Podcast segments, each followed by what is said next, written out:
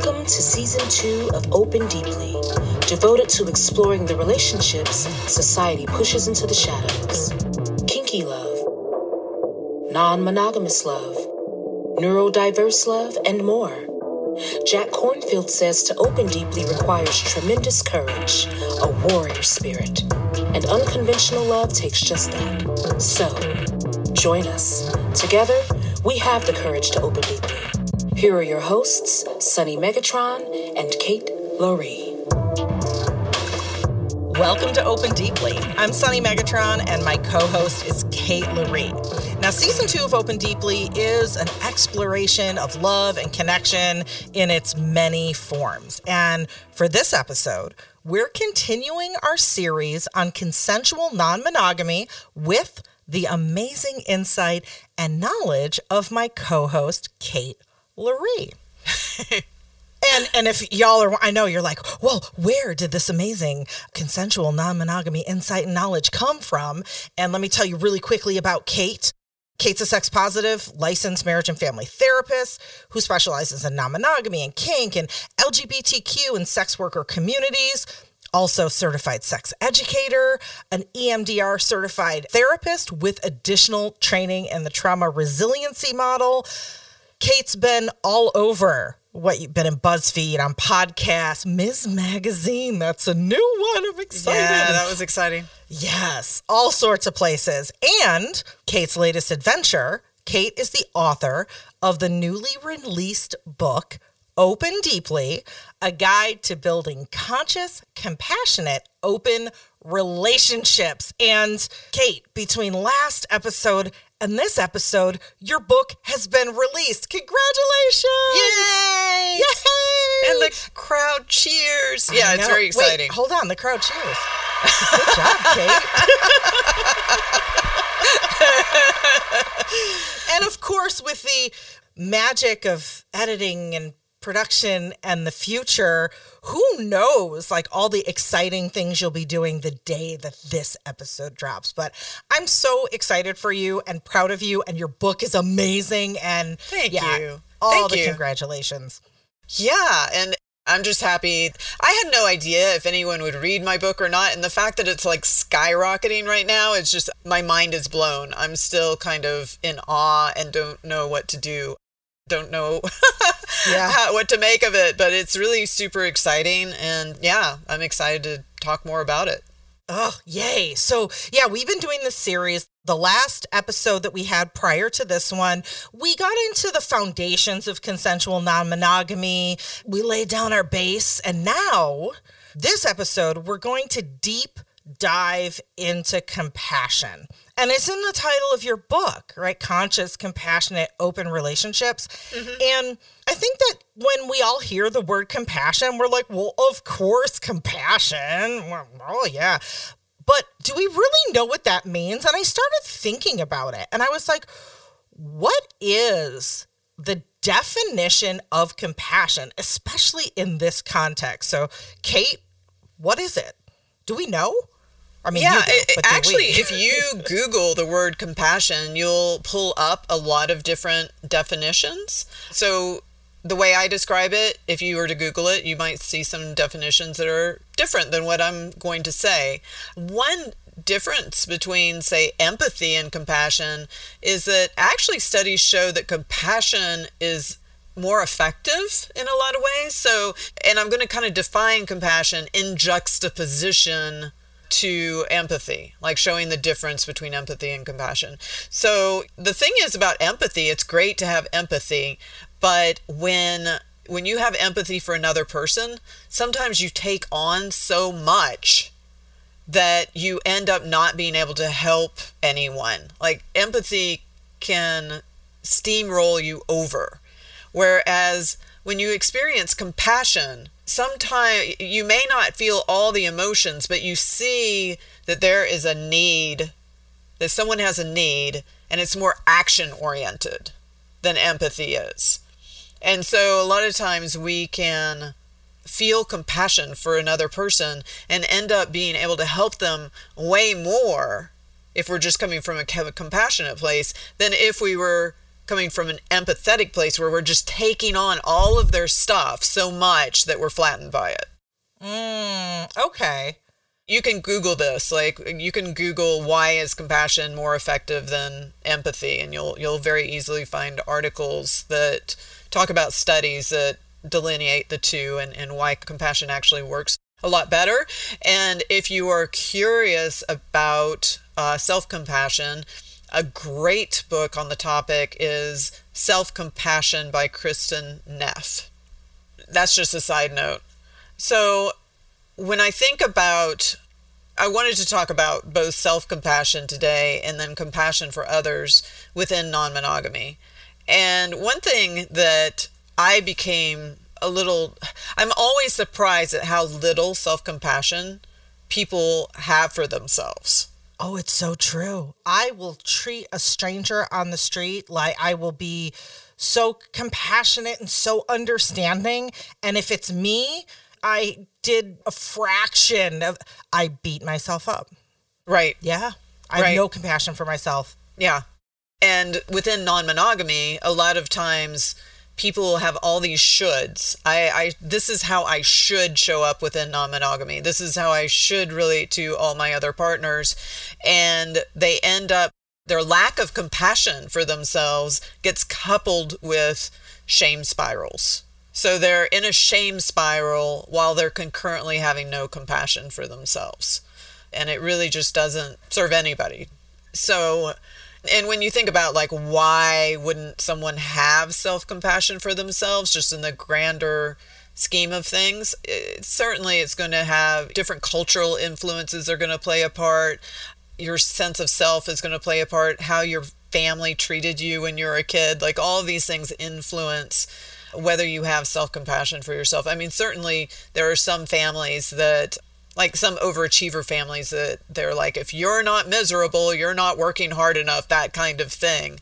Anyway, so within non monogamy, one of the first things that I would say is that compassion is more even more important than communication skills. You you hear from everyone, "Oh, well the most important thing is having good communication skills." And all you have to do is watch two lawyers that are dating each other in a couples therapy session, which I have witnessed, um, to see. I object. I could like I'm just imagining. I object. Did they slip and call? But Your Honor, I mean, I mean. Well, I mean, you can imagine, right? They, I mean, these are two stellar communicators, right? This is what they do for a living, and yet a lot of times the compassion is not there for each other, and so it ends up being a bit of a crash and burn. And this is why compassion is even more important than communication skills. Is compassion a part of the like the receiving and listening end of communication? To me, compassion is a form of love. To me, it's love in action. I think to a degree you can have a compassionate or, you know, sometimes an so when I say compassion in, in action, it may be your internal dialogue. It may not be some action steps that other people can see, but it's kind of how your love for yourself or others plays out rather than just a feeling if that makes sense that's how i think about about it ah, so like I, yes. a lot of times i'll say compassion okay. and action and to me when i say that that's very redundant but it drives the point home so a lot of times in non-monogamous relationships or, or just in any relationship but today we're going to be talking about non-monogamy there isn't a lot of compassion. So a lot of times i'll see two people where they're both screaming for compassion but not giving it to each other. They're not giving it for different reasons but let's start with self-compassion. So i think one of the first steps is to have compassionate self-talk. And how do we do that I've been trying to answer that question for 50 years. Please tell me the secret. Well, I would think, I, you know, when you think about that negative voice, it's always criticizing you and saying you're not doing enough mm-hmm. or you're not doing it right. I would think about that voice as kind of like a toxic friend or abusive parent that's internalized. And that not so good parent or that toxic friend might mean well, a lot of times they they might think, well, if I don't beat if the toxic friend doesn't beat you up emotionally, then you'll be lazy or you'll be this or you'll be that. And that's kind of bullshit. So I think just like with meditation, they talk about with meditation, watching your distracting thoughts going by like a cloud and then just bringing your attention back to your mantra or whatever it is. Similarly, when you have that toxic friend show up, you just watch them and then go back to asking yourself, what would a benevolent mother say or, or, a benevolent parent? What would a benevolent friend say to me regarding this situation? And start literally building up that benevolent friend almost like a character in a D&D game or something like that you know? Like build them up until you yeah. you it's almost like a personality in your head just like that critical voice is almost like a personality in your head. And just start replacing it you know? It's like you watch the critical voice just shift your gaze over to the benevolent friend. What do they have to say and over time, the benevolent friend will become the default. At first, it'll be work, but eventually, that's how your brain will function. More from the standpoint of having benevolent friend guiding you. When I talk to people like about why they don't want to let go of the critical voice, they'll say things like, "Well, if I let go of the critical voice, then then I'll become lazy, or then I'll I won't behave well. I need the critical." Vo-. It's almost like they believe that having a a bully in their life serves them in some way. Right. And I mean, for a lot of us, that was probably the case right. in real life at some point, you know, whether it was a toxic parent growing up or so that makes sense. Yeah. And, you know, I know for me, like I said, I've struggled with this. I do not have this down. So, but when I've tried a couple times, you know, am wait, am I doing negative self talk uh, right now? Am I poo pooing myself? I think you're just telling us your experience. You're really good at it, self. Okay, okay. but if I sometimes put myself in the position of like if I were somebody else and I was talking to that somebody else, because like I said, you know, I'm a lot more compassionate with other people and I don't allow myself that same grace. So, like, if I imagine whatever I'm going through or what I'm thinking or whatever, if that's somebody else and I was talking to them, what would I say? And of course, I right. wouldn't be like, you're awful, you know? so, and that kind of snaps me out of it. Like, okay, you're really, you know, dogging on yourself right now. Stop it. Yeah. I mean, that's, that's another way to do it. Or I've talked to some clients where I literally have them imagine that the benevolent parent is talking to their inner child and to imagine themselves mm. when they're mm. little. And I, and some clients can do that. Other clients have such a poor sense of self that or such a low positive affect tolerance related to receiving love and kindness that they can't do that. So i'll have them imagine a different child. Like imagine a different yeah. child as a start point. And so they'll start there imagining the benevolent parent is talking to that to another child with the same emotion. So they're kind of watching it like a movie in their head. And then eventually they can imagine it being themselves but they have to have a start point that fits with their positive affect tolerance of what they can tolerate. Mm. And really quickly, I know we've talked a lot about affect tolerance, but for like the listeners who are maybe just joining us, can you just catch us up on what positive affect tolerance is? It's something that I talk about in the book a couple of places. It's something I talk about all the time, almost every day. So, in, in society, we have a tendency to understand and value someone who can tolerate the negative stuff. I mean, all you have to do is think about our action heroes, you know? I mean, when we watch some action star like, I don't know, Arnold Schwarzenegger you know, absorbed a million bullets and still get up and keep going, we go, wow, you're amazing. But, and we understand that tolerating negative things is difficult right? Mm-hmm. But it doesn't occur to us that actually tolerating the yumminess of life is super hard for a lot of people, especially if you have a hard backstory. Mm-hmm. Because leaning into joy is one of the most vulnerable things you can do.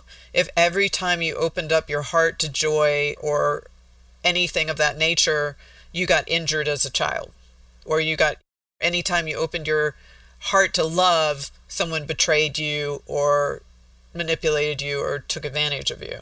Mm-hmm. Right. And so for those who, the harder a person's backstory is, the, the higher the, the chance that their positive affect tolerance might be low. And oh, by the way, it's not across the board. So you might have high positive affect tolerance in a particular area, like your ability to do your profession well, but you may not be able to receive a compliment without it feeling like an itchy sweater that you want to throw across the room. It's like you just read my mind and my life. Yes, thank you. That is exactly yes. right? Right? But you can build your positive affect tolerance like a muscle in the gym. And so both of these things, compassionate self-talk and positive affect tolerance, are really key components in the need to be there in order to have your non-monogamous journey go well. Because if you're always beating yourself up, you probably are not telling your partner your needs because you already think that you're probably you're probably calling yourself needy or you're already beating yourself up for just basic things like having needs within non-monogamy. So you're right. probably so it may be that your yes isn't a true yes. It may be you're not voicing your needs. It may be that your partners think that you're okay when you're not because you don't want to burden them with what you're truly feeling. Like there's all kinds of things that over time can mount up and cause a lot of accumulatively it can lead to a person having just kind of generalized anxiety or generalized anger or just like a generalized feeling where they're like why am i feeling like this all the time and it's from all this stuff mounting up all the things that they didn't say because they didn't love themselves enough and didn't have enough self-compassion to uh-huh. verbalize what they needed to verbalize and to take yeah. care of themselves within non-monogamy in the way that they wanted to and then going to positive affect tolerance, if you don't have a lot of tolerance for receiving love, then think about it. If a compliment is an itchy sweater, then how are you going to tolerate being loved well by one person, let alone several people? Oh, yeah. And if if you have a hard time accepting love from others, then there's a higher chance that when you sense that love coming your way and somebody gets extra sweet with you or what have you, or you can tell that the, the relationship has progressed to a certain place of yummy lovey-doveyness, you may pull away, you may sabotage the relationship, you may break a key relationship agreement unconsciously, not like an evil villain, but like unconsciously in order initially a fight will ensue probably, right? But the second thing that happens afterwards is that it reduces the intimacy in the relationship and it may reduce the in- intimacy to a level that you're more comfortable with given that you don't have the positive affect tolerance for the greater love. Oh, yeah. Okay and I'm sure every listener, like we're listening to this, analyzing our own lives. I am. And I'm like, oh, that makes sense. Damn. Okay. right. But but we can build I mean, for me, you know, I think I've given you this example when I've gone to Agape Spiritual Center you know, with Michael Beckwith, and all of a sudden the whole congregation is turning around and looking at me and saying a whole bunch of sweet things to me. Like, I'll cry every time in a good way because I'm not used to a whole bunch of strangers. Like, growing up in, in the South, where I was a weirdo there, I was used to, if a whole group was turning around and talking to me, it wasn't good, right? And so it, it, was to say, like, to call me a Yankee or to slut shame me or something like that. And so to go into a space and have everyone, all these strangers turning around and giving me love, like, pushes my positive affect button. And so I purposely go to Agape oh, well, back before the pandemic, now you can't go. But I used to go just to lean into that and build up my muscle regarding my positive affect specific to that. Mm. Does that make sense? It totally makes sense. Yeah, and I'm thinking how great that would be and how terrifying that would be all at the same time. Right. Yeah. But that yeah. that's the thing. It's like when you find that thing that makes you kind of like cry in a good way or or you know, like you feel the overwhelm, you feel yourself looking away or it's like somebody might be sweet to you and all of a sudden you're like, uh, I have to go to the bathroom or would you like a drink? Or somehow you're breaking the eye contact because it's too much for you because you're positive. Yeah. You know, it's like you can slowly choose not to look away. And that's easier said than done because sometimes we look away about as fast as someone does when somebody jumps out behind a door and goes boo and you scream, right? It almost mm-hmm. feels like a sympathetic nervous system response in the in the sense that it can be that fast where your body reacts before you even told it to. Right, right. I feel like like now I want to work on this and I feel like when I do get to that stage of being able to tolerate it, I'll be embracing like my inner Sally Field, like they like me, they really like me, and, you know, staying up on stage and not running away.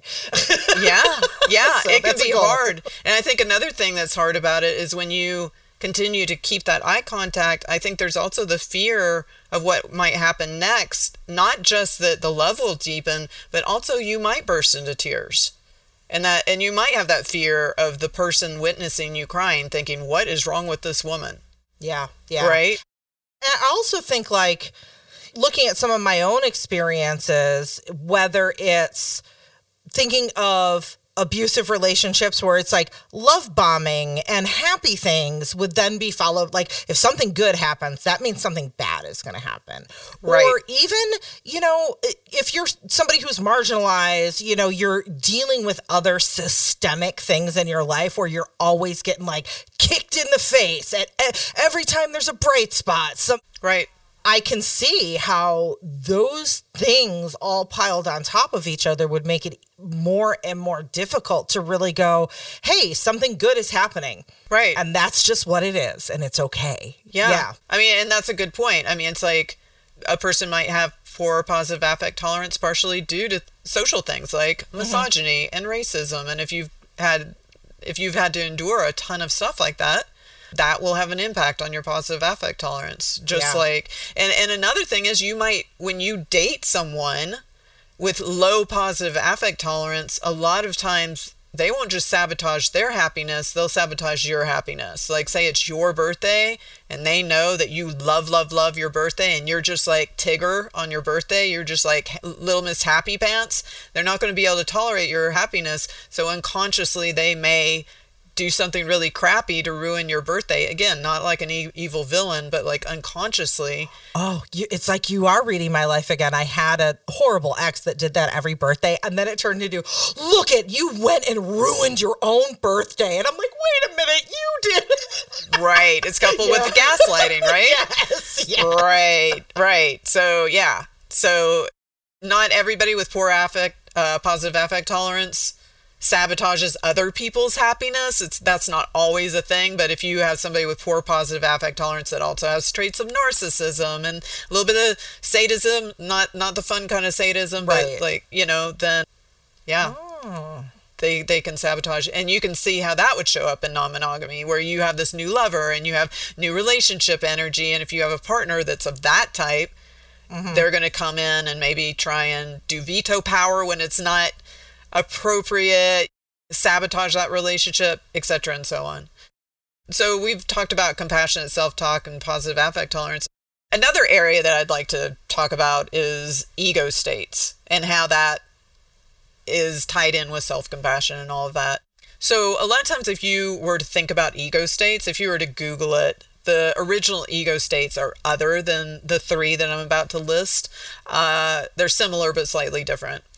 So, the three ego states that I see, I would call the warrior, the child, and the nurturer. So, the war, the child, if it's still injured, if your inner child is still injured, then you might then that inner child is going to be the one that holds the pain. Mm-hmm. Right?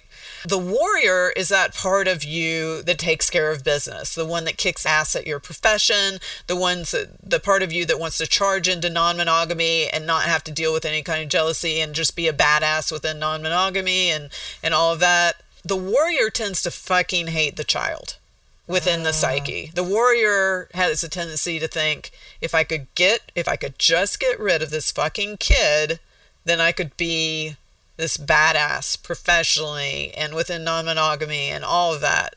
So metaphorically, the warrior has a tendency to want to take the injured child and bring it down into the basement, put it in a closet, lock the door with a whole bunch of chains on it, right?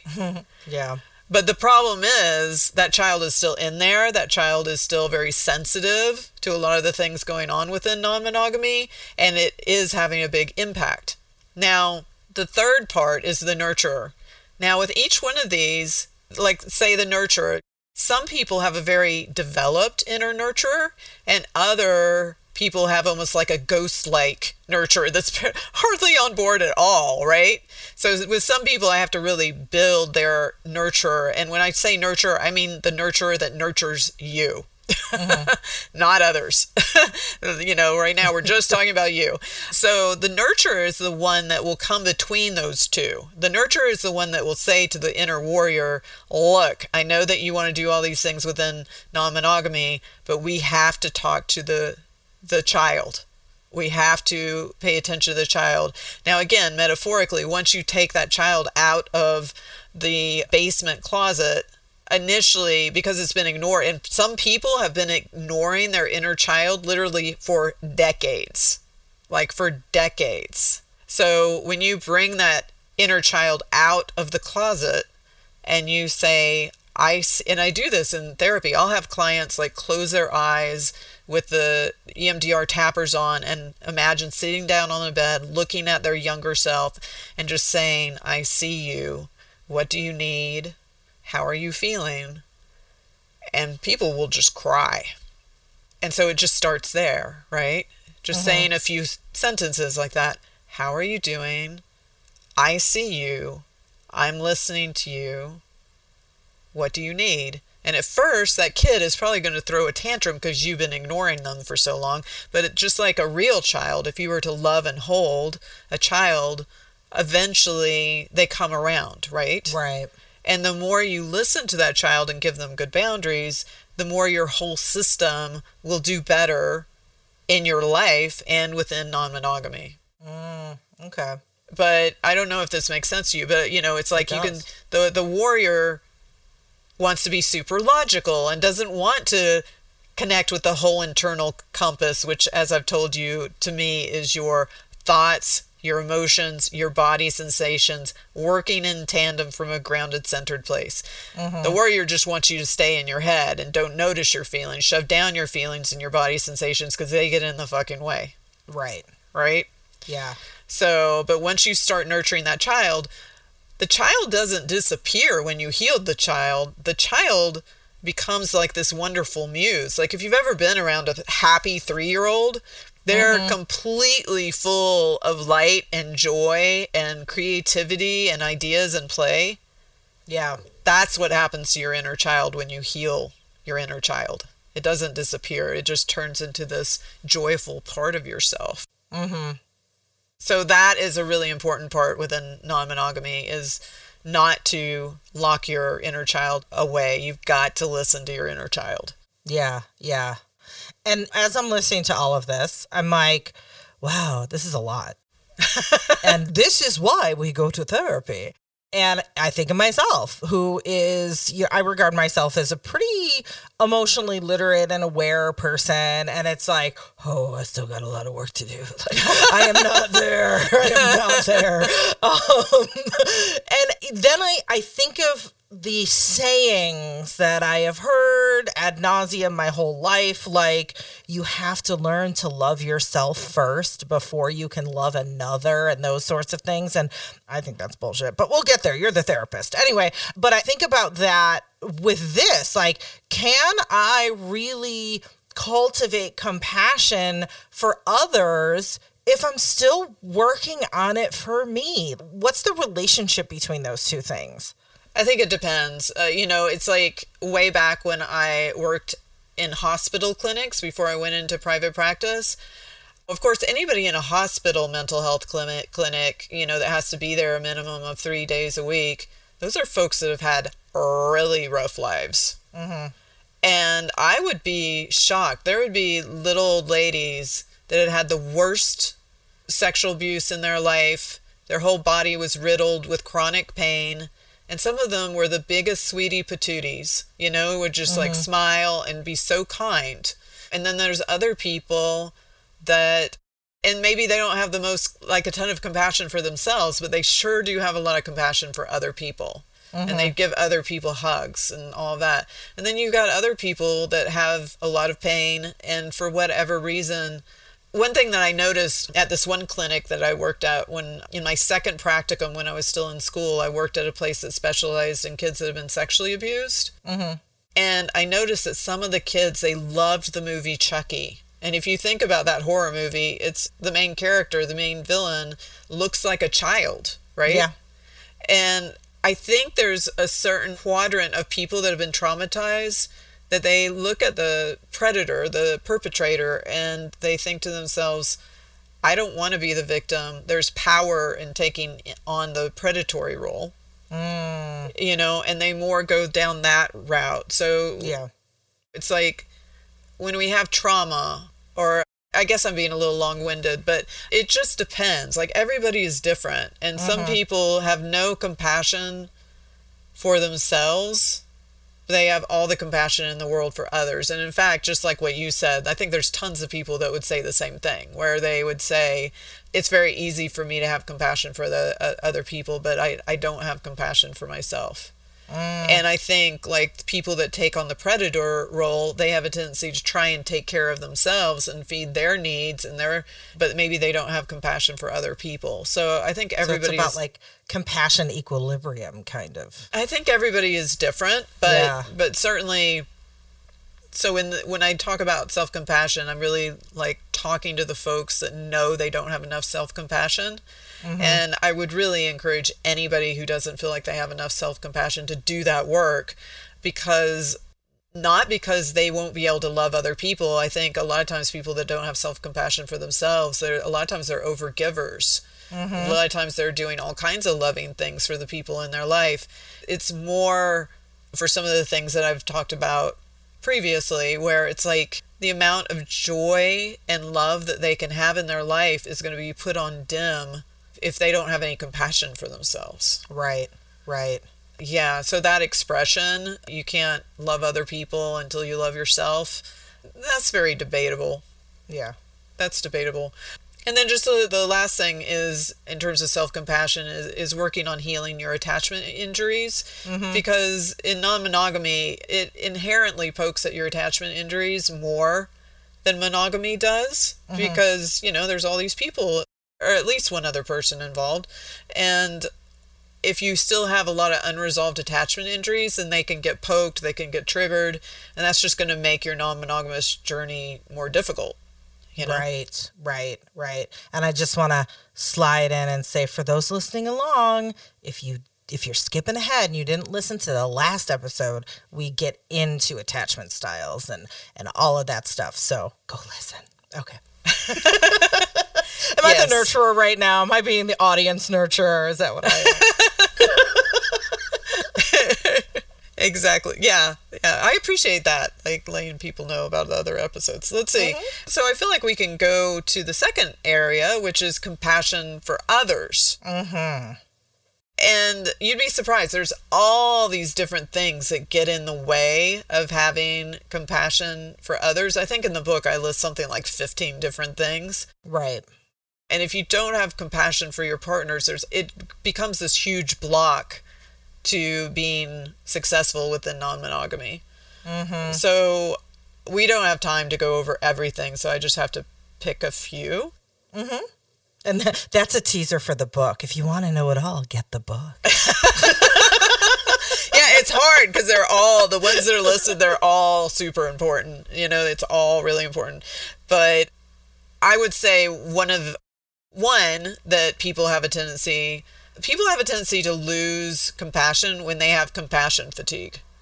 That's Okay. That's one of the things. So a lot of times a partner will launch in asking for something within non-monogamy, but if your emotional gas tank is at a 2 because you've had a whole bunch of stress during the day, mm-hmm.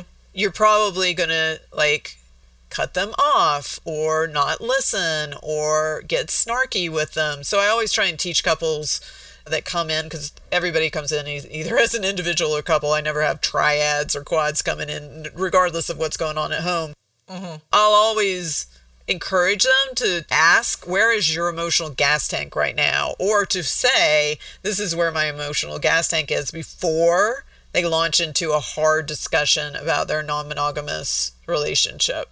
Yeah, and I see that becoming a part of the culture a little bit more like people asking anyone whether it's a friend that you want to you know lay something serious on like before you start that conversation just be like hey do you have the bandwidth for this right now? It's kind of a heavy yeah. conversation. So i'm so happy to see that that's becoming part of our interpersonal etiquette no matter what the relationship type. So keep it up people. It's great. Yeah such yeah. a game changer. Mm-hmm. another thing i see people doing a lot of times is they catastrophize. One person says something they're nervous about, like, I'm a little bit scared to go to the play party, or I don't know if I'm ready for you to take on another lover, or whatever it is that they're a little bit scared of. And the other person goes, has this huge reaction like see how are you going to be non-monogamous? You're not even you're, you're just doing this for me. You're not even i don't even believe you are non-monogamous. This is never going to work. I don't even uh. know why we're trying. This is just going to be horrible. Why are we even doing this? This is going to ruin our relationship. You know, they go off on this huge thing. And uh-huh. meanwhile, if this is happening in my office, you're watching the f- person that tried to say what they were scared about just crumble. You just watch their shoulders slump and they look down at their feet. You just, it's such a drastic visual. Mm-hmm. And the person that's catastrophizing may have different reasons for doing that. They may a lot of times when we catastrophize, it's like if we go to the worst case scenario in our head, then it's almost like we're preparing for that, you know? And right. so if that happens, we've already gone there in our head. And so at least we're prepared, that kind of thing. Again, this is all subconscious stuff. Or right. some people might be being a bit unconsciously manipulative because of exactly what happens, right? As soon as you skyrocket with all this worst case scenario, it silences the other person. And that can make you feel like you've won, but really you have not you have not won in the long run because all that's happening is they are falling into a place of helplessness and hopelessness and thinking that you can't handle their feelings. Mm-hmm. And all yeah. this stuff mounts up. So, if you can have compassion for your partner and not catastrophize and stay grounded and move through a discussion about their feelings, in the long run, you're going to have a much happier non monogamous relationship. Right, right. So that's the, uh, a second one that I'd talk about. Another one I, would say is, uh, you know, delaying asserting yourself until you explode. This happens all the time. Something might happen where you're a little bit annoyed. Maybe your your partner's texting all the time while you're on a special date with them. They're texting their other lover while you're on a special date with them, and you're like, low grade pissed off. It's like, isn't this supposed to be our special night? But then you don't want to ruin the night entirely, so you don't say anything. Or, you know, there's always a reason. I'm not going to say anything now because it's not that big of a deal. What about like the tangled web? You're not going to say anything now because your partner catastrophizes. like it's just a big tangled web of right, which is actually more accurate. A lot of yeah. times there is like several, many different things going on. Yeah. You know, like you might also have a partner that struggles with depression and you don't want to make it worse. Like there's all yeah, it gets super tangled. Mm-hmm. But we're like isolating these things just to to make it a little bit more simple. But, you know, I always encourage people like say what you're upset about when your upset is like at a 4. If you're always shoving it under the rug, then over time you're gonna your partner's gonna trip over that rug and the room is gonna be on fire. It's like you need to like say what's going on with you when it's smaller and more manageable. And again if you do that you're going to be able to have more compassion for your partner. If you wait until you explode there's not going to be any compassion for your partner there. It's yeah. just going to be angry and nasty. Mm-hmm. so that that's another one Another one that I see is that people have a tendency to think if I give, com- they have a tendency to look at love like, like two again like two lawyers like somebody's going to win right? And so if they give they fear that if they give compassion that that will make them vulnerable and that their partner will use that in order to get their needs met without and and and sac and they will end up sacrificing their own needs you know that by showing compassion that they will end up sacrificing their needs because their partner will take advantage of that vulnerability. And that happens all the time. You know, when that's going on, because usually when that's going on, both people fear that simultaneously. And so I have to get them both to agree, like make a pact that they're going to do a compassion reboot and they're going to quit lawyering up. Yes, and I gonna, actually yeah. felt that in relationships where it's like, okay, you know, you go through the cycle like, all right, I'll give a little and and try, and then the other person doesn't try, and then you're like, oh, I got burned, and then maybe they do it, but you don't. And I almost feel like it's like, okay, we're gonna do it now, like at the same time. Okay, one, two, three, go. We're both compassionate at the same time. Like, right. It takes a lot of emotional intelligence and a lot of yeah. kindness to be like, I am going to stop this. It's not working. Yeah. People can do it. I've watched people decide that they're just going to change and agree to change together, and I've watched them do it. So it's possible. It's for mm-hmm. sure possible. Uh, you just have to truly want love right. rather than war. And our whole society, I mean, Game of Thrones, like everything is always war focused and like relationships are war and stuff. So you really have to step away from what we've been taught and lean into becoming wired for love. Right, right. You know, I feel as you're going through these, and, and, again, I'm applying it completely to my own life. Thanks for the free therapy session, Kate.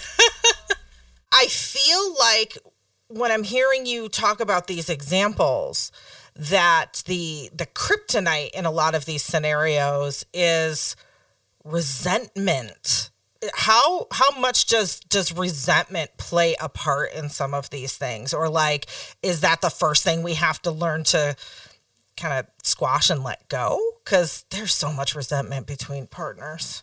I know. And i think on a side note a lot of times when couples aren't having sex with each other in a long-term relationship i think a lot of times it is built up resentment and and a growing disrespect for each other. It's like nobody mm-hmm. wants to fuck someone that they resent. No one wants to have sex with someone that doesn't respect them or someone they don't respect. You know, there's all these things, you know. Right. But when it comes to this topic, yeah, if you have a whole bunch of resentment, yeah, you can get to a place where you have very little compassion for your partner. John Gottman talks about this and he, he says like the the one thing that is most likely to destroy a relationship is contempt, which I think is just a more escalated version of resentment, right? Right. Or it could be arguably so. And yeah. so if you have contempt for your partner, if you have all this resentment, then especially if you've gotten to the place of contempt, if you're at that's like solidified, hardened as concrete resentment, right? Yeah. Where you're and just it like, also goes with your lawyer analogy perfectly. Contempt of court. Yeah. Sorry. oh my gosh. Yeah. Yeah, if if you know, I think resentment is just a few steps before you get to contempt, you know? It's just like you have all this resentment. It's like if you're in resentment, you've probably gotten to a point where you don't feel that saying even what you need matters, that your partner's not going to give you any kind of compassion and it goes back to what i said before where so often there's two people that are screaming for compassion and not giving it to each other. Yeah and i think it, it just it's like if you're in resentment then you probably just don't even think your partner is capable of compassion. And so as soon as you hit that place then usually people are not giving it either. Yeah. And, and I had a thought that's kind of like a, a, side note, but this makes me think about what I've seen, like my own personal anecdotal experience by being in sex positive communities and non monogamous communities. Is there's always that one couple that comes around every once in a while that like they are at that place in their relationship, their marriage, whatever. They're at that resentment, contempt place, and they're like, it's kind of like a baby will fix everything. They're like, non monogamy will fix everything. Is that just like kind of a, I don't know, one of those reoccurring red flags that I see in my own personal circle? Or is that like a thing that happens sometimes? Yeah. I mean, certainly I, I run into that sometimes, you know, where people are in trouble in their relationship and then they think non monogamy is going to be the fix. I think it depends. Like, if you, like, say you're dating someone and you know, it's the beginning of the relationship and actually things are pretty good and you have conversations and you're like, geez, both of us before and in previous relationships have always cheated. I wonder if non monogamy would be better for us. Maybe we wouldn't cheat if we were non monogamous. I've seen that situation where nobody's hurting anybody yet, but they've looked at their past history and they're they're like, maybe non monogamy will help us be more loving to each other given the way we're wired. Proactive consensual non monogamy. I love it. Get the t shirts, print the t shirts. yeah, I mean, I've seen that work. Yeah. But but if you're already hurting each other left, right, and center, and now you're trying to be non-monogamous, uh, the only thing I mean, usually that doesn't work out. The only if your goal is to stay together, the one thing that I can say about that is maybe unconsciously that's not your goal. Maybe unconsciously you know that you're about to break up. In that case, sometimes if unconsciously you both know that you're about to break up and now you have other lovers and you're dating other people, it can actually in some way it for the individual now they have someone else. They have some kind of support already lined up as they go through the divorce process. And sometimes that's a little easier than going through a divorce by yourself entirely. Right, right. So I think subconsciously sometimes people create non monogamous relationships, not thinking, again, so this is all subconscious, not thinking that it's going to save the relationship, but that it might be easier on them. For the out. For the out. Yeah. Huh. Yeah. But again, I don't think anyone would admit to this. right, right. I don't think we, have all seen those couples come and go in, in different communities, and you know, right. Like, hmm. I mean, yeah. I'll, I'll have to admit, you know, it's like I've had an 11 year relationship and a 13 year relationship, and the fact that both uh, that both myself and my husband at the time, we both had lovers, mm-hmm. uh, people that really loved us. That did make breaking up easier. Right. Than if we had both just had each other and that was it. Mm-hmm. Yeah. So anyway, the, these are a few. There's even more, but if everybody just buys my book, they'll find out about the other ones. I was just gonna say, I'm like, come on, Kate, sell it, Kate, close, close it, Kate. yeah, I mean, uh, the the thing is, I mean, you know, with my book, as you know, because you've read my book, it mm-hmm. talks about a bazillion things, and this yeah. is just one section of what my book talks about. But a lot of the things, there's some great books that are out there on on non monogamy, but they mm-hmm. don't really go deep enough, and so I really tried with my book to tackle all the things that come up in my private practice all the time and I tried to create a book that doesn't pull any punches and really tackles all the hard stuff. So it, right. I had one gal that's a therapist read, read my book, and she's like, and, and she's a, a therapist that works with, you know, drug addiction and stuff. And she's like, mm-hmm. you, you've created a, a harm reduction manual. Yeah. I'm like, yeah, pretty much. I mean, that's pretty much the, uh, part of the intent. There's other intents, but yeah. Right, right. Yeah, I I hadn't thought about it that way, but absolutely. And I will say it and say it and say it. This book is what we've needed. It's it's all like you said, all the hard relationship things that apply to relationships, non monogamous, you know, it doesn't matter. But then in the complex setting of non monogamy that has its own unique problems, it's all explained, which is mwah, appreciated. So, thank you, thank you, thank you, thank you, and and we're gonna have at least I think uh, you know three more episodes yeah. that we talk about non-monogamy before we move on to something else and uh, continue Yay. to kind of unpack a few more things that are in the book. Yes, yes. So stick with us y'all and I'll I'll be I'll be your like co-sale person. Go buy the book. No, really seriously. but until next episode, where we're going to get more into this fascinating stuff, hit that subscribe button so you know that you won't miss it. And until then, we will see you soon, where we once again dare to open deeply. Thank you for listening. Find us online at opendeeplypodcast.com and on social media at Kate Loree or at Sunny Megatron. Check back bi weekly for new episodes, and until next time, remember your authentic truth is only found when you dare to open deeply.